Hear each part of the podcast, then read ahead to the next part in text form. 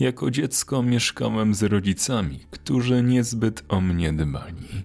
W sumie to i tak bardzo duże niedopowiedzenie. Czasem zdarzało się, że tata krzyczał na mnie i uderzał moje ciało swymi pięściami, ale szybko nauczyłem się unikać takich sytuacji. Musiałem to zrobić, jeżeli nie chciałem skończyć połamane. Mama nie była zbyt pomocna. Udawała, że nie widzi tego, co robi mi ojciec, i czasem po prostu paliła w kuchni, narzekając na niego, że tak późno wracał do domu. W tamtym czasie mieszkaliśmy właściwie na odluciu. Nasi najbliżsi sąsiedzi żyli w odległości nie do pokonania dla sześciolatka, a do tego między nami rosły drzewa i gęste zarośla. Nie miałem w tamtym czasie do kogo zwrócić się o pomoc. Do tego wszystkiego byłem dość mały jak na dziecko w moim wieku, ale miało to swoje zalety. Kiedyś odkryłem, że mogę zmieścić się praktycznie wszędzie. Szafa, suszarka. Myślę, że byłem nawet w stanie schować się pod futonem w taki sposób, że mogłem zaczerpnąć trochę powietrza, a przy tym nikt nie byłby w stanie stwierdzić, że ktoś pod nim leży. Byłem mistrzem w ukrywaniu się. Musiałem nim być, by chować się przed tym, co najgorsze przed ojcem. Pewnej nocy zdecydowałem się zrobić coś innego, coś czego nigdy nie robiłem. Słyszałem to we wrzaskach taty. Był wkurzony i stawał się coraz bardziej agresywny. Mama też nie pomagała, wciąż tylko dolewała oliwę do ognia. Wiedziałem, że muszę znaleźć dobrą kryjówkę, bo inaczej ojciec wyładowałby się na mnie. Wpadłem na ten pomysł kilka dni wcześniej, kiedy zdałem sobie sprawę, że w kratce zakrywającą dolną połowę werandy znajdującej się na tyłach domu jest dziura. Najprawdopodobniej nie jest wystarczająco duża, aby zmieścić dorosłego mężczyznę, ale bez problemu zmieści się w nim chudy sześciolatek.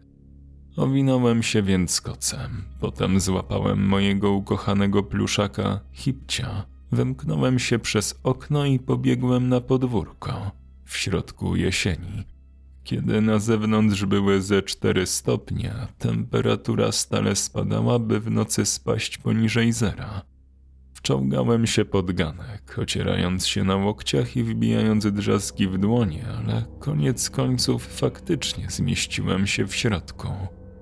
Miejsce było właściwie dość przestronne w porównaniu do większości moich kryjówek. Nie mogłem do końca usiąść, ale miałem mnóstwo miejsca na rozłożenie kończyn. Oczywiście byłem też pokryty brudem. Kilka dni temu padało, więc błoto było jeszcze trochę mokre. Owinąłem się kocykiem najlepiej jak umiałem i ułożyłem się do snu. Miałem nadzieję, że nikt mnie tu nie znajdzie w szczególności ojciec. Po jakimś czasie nawet kocyki hipcio nie mogły mnie już ogrzać. Zęby szczękały mi tak mocno, że ledwo mogłem oddychać. Nie chciałem jednak wracać do środka, wiedząc, że jeśli tata mnie złapie, czeka mnie chłosta do końca życia. Musiałem więc jakoś to przeboleć. Kochanie, jest ci zimno? Ten głos nie był głosem mojej matki szorstkim od palenia i wrzeszczenia. Brzmiał słodko jak miód. Odwróciłem się i zobaczyłem niewyraźny zarys kobiety leżącej obok mnie na brzuchu. Miała ładny naszyjnik w kształcie motyla i była tak samo brudna jak ja. Skinąłem głową, nie zastanawiając się, jak mogła się tam znaleźć, a ja tego nie zauważyłem. Przede wszystkim myślałem wtedy nad tym, jak ona się tam zmieściła. Nie dane mi było zbyt długo nad tym rozmyślać, gdyż kobieta przysunęła się do przodu i objęła mnie ramionami. Po chwili zrobiło mi się ciepło. Poczułem się, jakbym siedział przy ognisku. Wtuliłem się w jej ramiona, nie przejmując się błotem. W końcu oboje byliśmy brudni. Bardzo urosłaś, stwierdziła kobieta, przyglądając się mojej twarzy. Ile masz teraz lat, Alex? Sześć. Czy ja znałem tę kobietę? Nie sądziłem, żeby tak było. Nie kojarzyłem jej. Sześć. Kobieta westchnęła. Więc jesteś już dorosła. Jestem taka szczęśliwa. Westchnęła i pogładziła mnie po włosach. Nigdy w życiu nie czułem się tak kochany. Jak masz na imię? Zapytałem. Uśmiechnęła się. Słyszałem też to w jej głosie. Jestem Lili. Co najbardziej lubisz robić? Musiałem chwilę pomyśleć. Lubię gry planszowe i kolorowanie, i gdy w domu jest spokojnie. Lili zachichotała. To tak jak ja za młodu. Skrable mogłam układać w nieskończoność. Ale chyba wciąż jesteś za młody, żeby w nie grać, co? Skinąłem głową odpowiadając.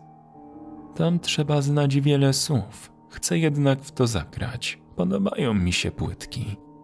Pobawiłabyś się ze mną? Słyszałem, jak Lini gwałtownie wciąga powietrze. Ja nie sądzę, żebym mogła. Twój tatuś mnie tu umieścił i nie mogę wyjść, ale zastanowiła się przez chwilę. Alex, czy mógłbyś wyświadczyć mi przysługę? Oczywiście. Ta pani była ha, taka miła.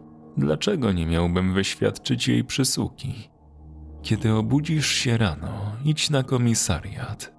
Poproś o oficera, który nazywa się Lowell Joyce. Powiedz mu, gdzie znaleźć Lili, dobrze? Pod twoją tylną werandą. Przyjdzie i mnie odnajdzie. A potem, potem może zagramy w skrable, jak nadarzy się ku temu okazja. Uśmiechnęła się, ciepło kończąc zdanie. Tak, Byłem zbyt podekscytowany możliwością gry w skramble, żeby zauważyć, jak głos Lini zabrzmiał na końcu. Energicznie pokiwałem głową. Zrobię to. Możemy być w tej samej drużynie, prawda? Lini zaśmiała się cicho. Pomogę ci zrozumieć zasadę. Dobranoc, Alex. Kiedy obudziłem się następnego ranka, usłyszałem głosy Lini. Idź już, twój tata poszedł do pracy. Powiem ci, jak dostać się na komisariat. Przecierając oczy, wyczołgałem się spod werandy i poszedłem do domu po buty i po płaszcz. Zadrżałem z przenikliwego zimna. Pomagała mi myśl, że Lini była tuż za mną.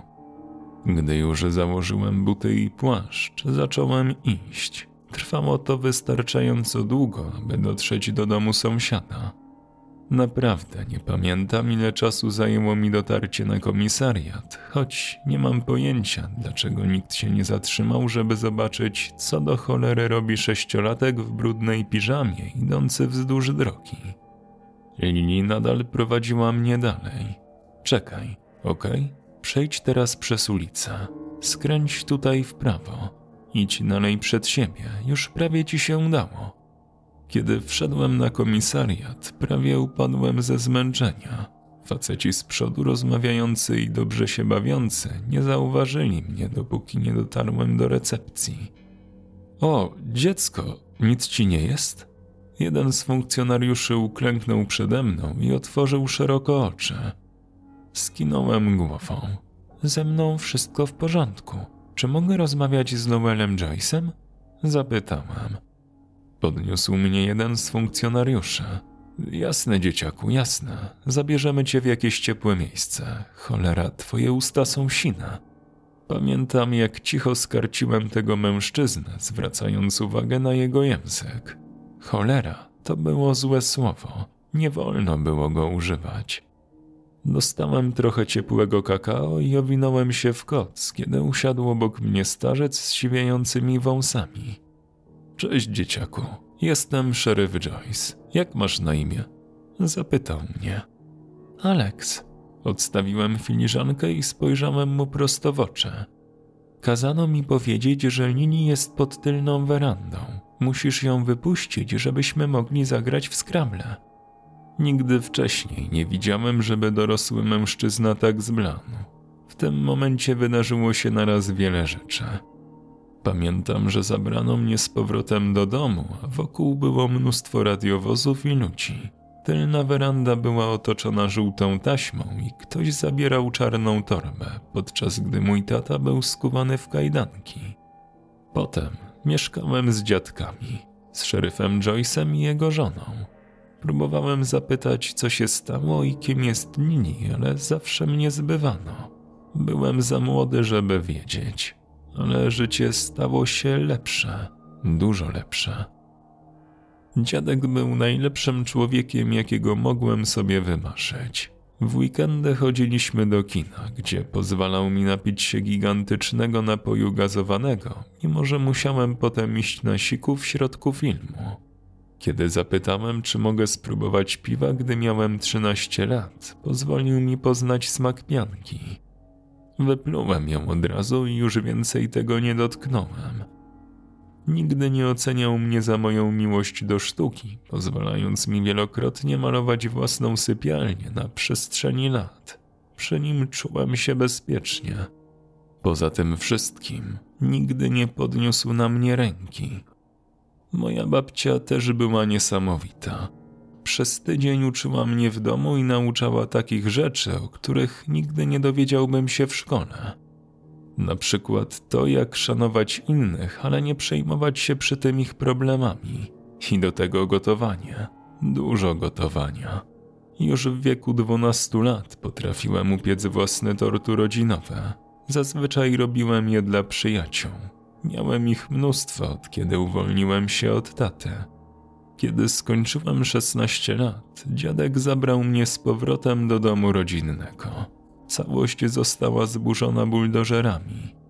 Wciąż widziałem żółtą taśmę owiniętą wokół kilku drzew, wyblakłą i podartą. Siedzieliśmy razem z tyłu jego pick-upa.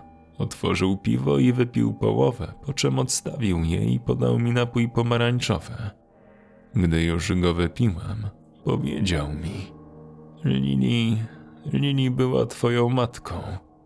Dobrze, że mi nie powiedział, kiedy przełykałem, bo prawdopodobnie wszystko wyleciałoby mi nosem. Moją matką? Zapytałem zdezorientowany. To była twoja prawdziwa mama. Kobieta, która mieszkała z twoim tatą, nie była twoją matką. Mój dziadek sięgnął po kolejne piwo. Lili, ona była moją córką.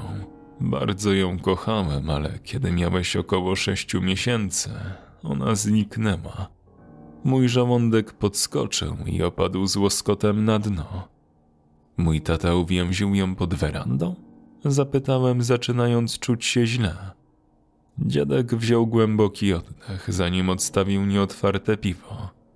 Jest to coś, czego nigdy nie byłem w stanie zrozumieć. Lini, ona kazała ci mnie znaleźć i powiedziała, że kocha skrable.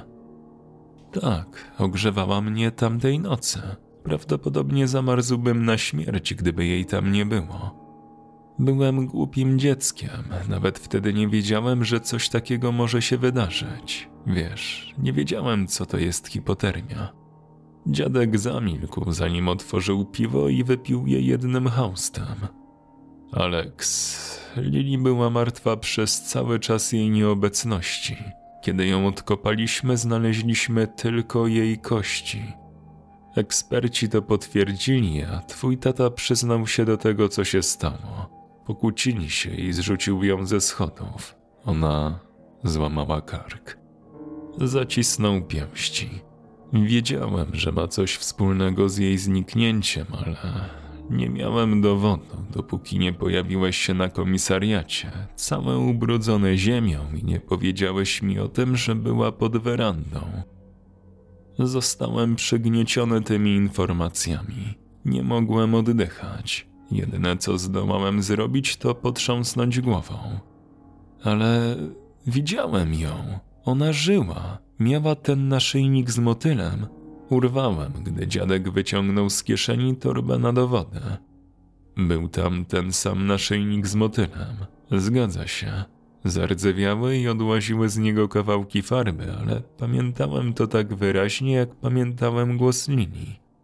Dziadek wziął drżący oddech, wciskając mi torbę w dłonie. Lili bardzo cię kochała. dlatego kręciła się wokół tego drania. Byłeś całym jej światem. Ciągle robiła zdjęcia i wysyłała je do nas pocztą.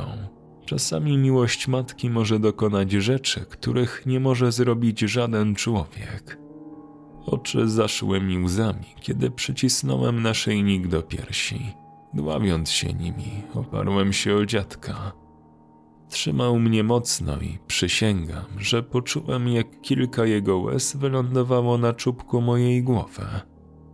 Naprawdę, przez krótką chwilę poczułem to ciepłe uczucie bezgranicznej miłości, które otrzymałem tamtej nocy pod werandą od mojej mamy.